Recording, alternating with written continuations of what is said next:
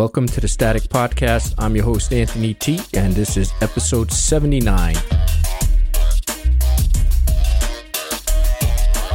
Thank you for joining me on this Wednesday, October 12th, 2022. I am back. Hopefully, you are doing well. And we're getting closer to the November midterm elections, and the world is still crazy. So, last week I did a little pop culture. We covered Kim Kardashian and her SEC penalty, quote unquote penalties. And I'm not going to do that again to you on this episode, but just a heads up, she's still in the news for some reason. And this time, Megyn Kelly, she's a podcaster. She used to be on news stations, but keeps going after her. And it's it's like the fifth, almost the fifth day in a row, she had something to say about Kim Kardashian, which is weird.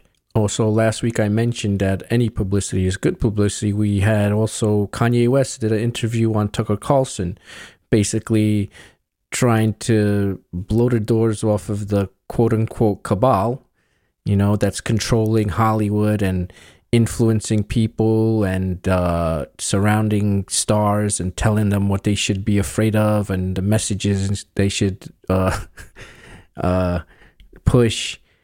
And pretty much, he also tweeted out that, you know, he's going DEF CON 3 on the Jews because I guess they're behind some of this, and he got banned from Twitter and Instagram or or suspended.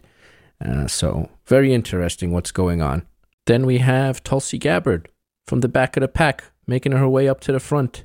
I can no longer remain in today's Democratic Party that's under the complete control of an elitist cabal of warmongers who are driven by cowardly wokeness who divide us by racializing every issue and stoking anti white racism, who actively work to undermine our God given freedoms that are enshrined in our Constitution, who are hostile to people of faith and spirituality, who demonize the police but protect criminals at the expense of law abiding Americans.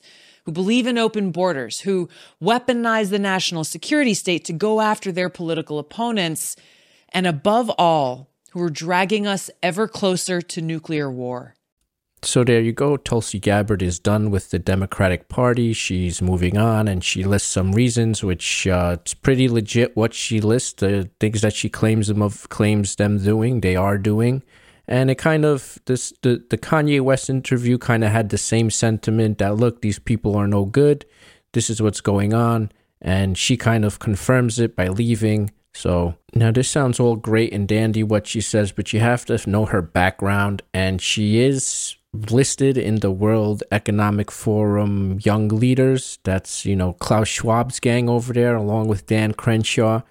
So I don't trust her a hundred percent. This is like I think we're at like the 9D chess game of politics right about now she is not running this midterm. She's not, she just, it just so happens this clip is from her new podcast. So, uh, you know, when better time to do this stuff is when you're starting a podcast, right? You're going to get a lot of ears and a lot of attention. So, again, 9D chess. What this means, probably nothing, but her background is a little sketch for me, and we'll keep an eye out on it.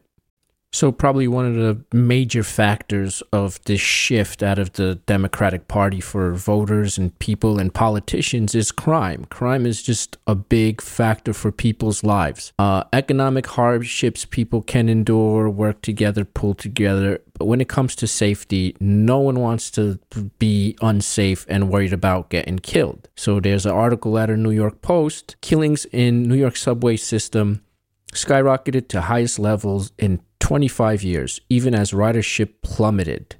The article states the Murder Express is running local. Killings in New York City subway system since 2020 have skyrocketed to the highest annual levels in 25 years, even amid plummeting ridership numbers as the city grapples with an overall spike in random violence, the New York PD data shows.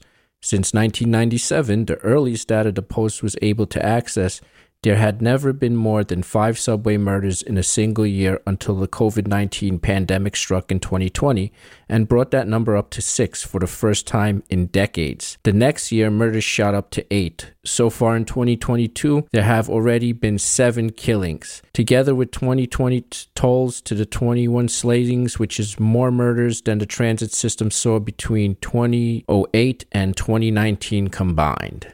So these are pretty scary numbers, uh, being that the subway system is number one transportation in this city.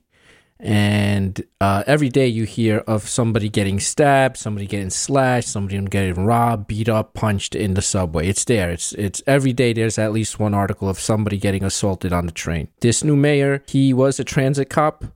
Uh, he seems to be doing nothing about it. Um, and I think one of well, one of the things why he had got elected was ranked choice voting. That whole shady system, but he was a transit cop and he was supposed to be law. And he seems to be doing nothing about it. He's uh, jet setting and wearing suits, and that's about it. And the crime continues.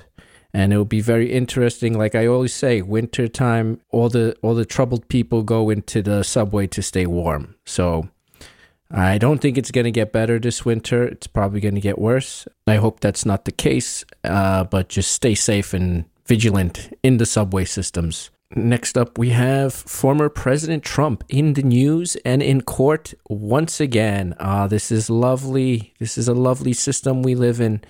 Uh, first of all, the civil suit of Letitia James against him brought nothing. There was nothing found. It was dropped. He walked away, right? Now, all of a sudden, we have another suit, conveniently, another suit out of AP News, uh, Judge Trump must sit for deposition in defamation lawsuit. The article goes Former President Donald Trump will have to answer questions under oath next week in a defamation lawsuit lodged by a writer who says he raped her in the mid 1990s, a judge ruled Wednesday. U.S. District Judge Lewis A. Kaplan rejected a request by Trump lawyers that the planned testimony be delayed. The deposition is now scheduled for October 19th. The decision came in a lawsuit brought by E. Jean Carroll, a longtime advice columnist for Elle magazine, who says Trump raped her in an upscale Manhattan department store dressing room. Trump has denied it. Carroll is scheduled to be deposed Friday. Trump's lawyer, Alina Habba, said in a statement We look forward to establishing on the record that this case is and always has been entirely without merit Roberta Kaplan, Carroll's attorney, said she was pleased with the ruling and looked forward to filing the new claim next month and moving forward to trial with all dispatch. Trump's legal team has tried various legal tactics to delay the lawsuit and prevent him from being questioned by Carroll's attorneys, but Judge Kaplan wrote that it was time to move forward, especially given the advanced age of Carroll's 78 and Trump's 76 and perhaps other witnesses. Now, let me just skim through it to see if there's any juicy details of what actually happened. Carroll's lawsuit claims that Trump damaged her reputation in 2019 when he denied raping her. Trump's legal team has been trying to squash the suit by arguing that the Republican was just doing his job as president when he denied the allegations, including when he dismissed his accuser as not my type. Okay, so she's suing him a defamation case because she accused him of rape uh, in the 90s and he denied it. Therefore, supposedly he messed up her character. But he couldn't do anything because he was president at then. Like they couldn't do anything. So, but basically, he defamed her. She accused him of raping. He said, No, I didn't. And that's a defamation case. But the article goes on and there's an interesting point right here. The judge also said the deposition could be useful when Carroll's lawyer next month files a new lawsuit under New York's revival law, the Adult Survivors Act, allowing her to sue for damages for the alleged rape without the statute of limitations blocking it. Whether the rape occurred is central in the defamation case claims, as well as the anticipated new lawsuit, the judge says. So you can see what they're doing here right? So New York State revived this law, uh, the Survivors Act law, where there's no statutory limit on it. Like somebody from the 70s, say, hey, you raped me in the 70s, they got to go forward with it. So this is what they're doing. They got him on this defamation case for she accused him. He said no when he was president and they couldn't do anything. And now they're going to have a disposition and they're going to try to get him, try him on raping this lady in the 90s. They're not going to let this guy. This is, look, I'm not, look, I'm not saying he didn't. I didn't do it. No one should rape anyone. But if you look what they've been dragging this guy through for the last four years, it's plain and see. It's, this is a complete witch hunt. We live in a banana republic. The only difference, the real difference, is that in a banana republic, like in a third world country, they would just off this guy who'd get end up getting shot, and that's it. But they're just gonna ruin him financially. Just keep dragging him through lawsuits. Let's recap: two impeachments they drug him through. The J6 January 6th thing, Mar-a-Lago happened uh, Attorney General, New York Attorney General Letitia James, the civil suit that went nowhere. Now this lady comes out of woodwork in her 70s, says this guy raped me in the 90s. I mean, this smells totally rotten.